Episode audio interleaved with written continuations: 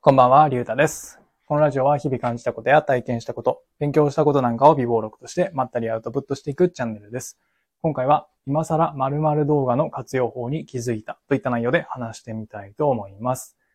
で、まあ答えから言っちゃうと、何の動画が、何の動画かっていうと、えっと、作業動画です。うん。で、今、そんなにこう、そういう作業動画出してる人いないと思うんですけど、こう1、2年前にそういう作業動画って結構流行ってたかなと思います。で、まあ作業動画って、などういうものかっていうと、まあ結構多くの人は知ってると思うんですけど、まあどういう動画かっていうと、こう何か、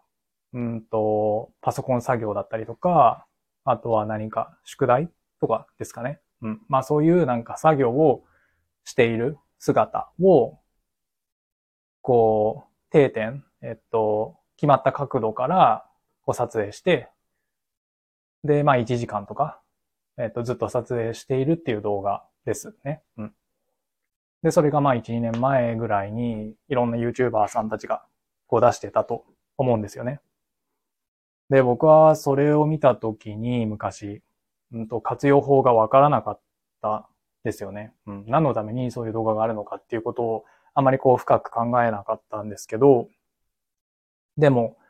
えっと、最近、その動画、作業動画の活用法に気づいたんですよね。うん。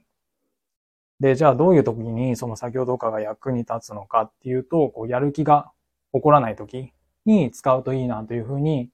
思いました。うん。まあもちろん今までこう作業動画を活用してた人からしたら、まあそんなの普通というか、それが、えーそういう使い方で作業動画ってあるんだよって感じかもしれないんですけど、僕にとっては結構、うんと、なんて言うんです？目から鱗というか、そういうふうに、こう、新たな発見だったんですよね。うん。で、じゃあどうしてその作業動画が、こう、やる気が起こらない時に役に立つのかっていうと、こう、その作業動画をつけながら、自分のこう、作業をすると、何かこう、誰かと一緒にやってるような感じになって、こう、頑張れる感じがしたんですよね。うん。なので、こう、学生の時とかだと、よくこう、宿題一緒にするみたいなのあると思うんですけど、まあ、そういう感じで、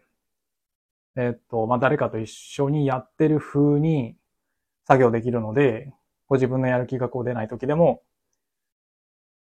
頑張れる？なーって感じました。うん。で、まあそういうふうに、こう、なんて言うんですか、周りの影響って結構受けるなと思っていて、なんかよく言う風、よく言う話で、周りの人のこう年収の平均が自分の年収だよみたいな話ってあると思うんですけど、まあそういう形で、こう、自分の行動周りの影響、そういう環境の影響ですごい受けるなって思うんですよね。で、実際そういう研究みたいなのもあったはずで、何かこう自分の、えっ、と、人生を変えたいなら、こう引っ越して、周りの環境を変えると良くなるみたいな話が確かあったと思うんですよね。うん。だからこう、作業動画を使うことで、こう、周りに、こう自分と同じぐらい、こう、なんて言うんです？作業してる人がいなかったとしても、その動画があることによって、こう、モチベーションを保てるなと思ったんですよね。うん。で、まあ具体的にどうやって僕が使ってるかっていうと、まあパソコン作業をするときは、えっと、モニターを2枚用意して、まあ片方にその作業動画を出して、で、も片方のパソコンで作業するといいなって思いました。うん。やっぱり画面が1枚だと、どうしても動画を表示させちゃうと、自分の作業領域が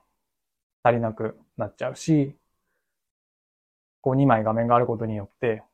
うんと、大きい画面で表示させれば、よりこう、一緒に作業をしてる感が出て、モチベーションが上がるなと、維持できるなと思いました。うん。まあ仮にこう、ノートとか使って、えっ、と、パソコンじゃない作業をする場合は、まあ、スマホとフォンとかでも、まあいいのかなと思いました。うん。まあそんな感じで、こうやる気が出ない日は、その作業動画を見ながらやると、その自分の下がっているやる気を、まあ、少し上向きにさせて、えっ、ー、と、自分の作業を頑張れるな、というふうに、こう今更気づいたんですよね。うん。というわけで、今回は今更〇〇動画の活用法に気づいたといった内容で話してみました。えー、今回はこの辺で終わります。ありがとうございました。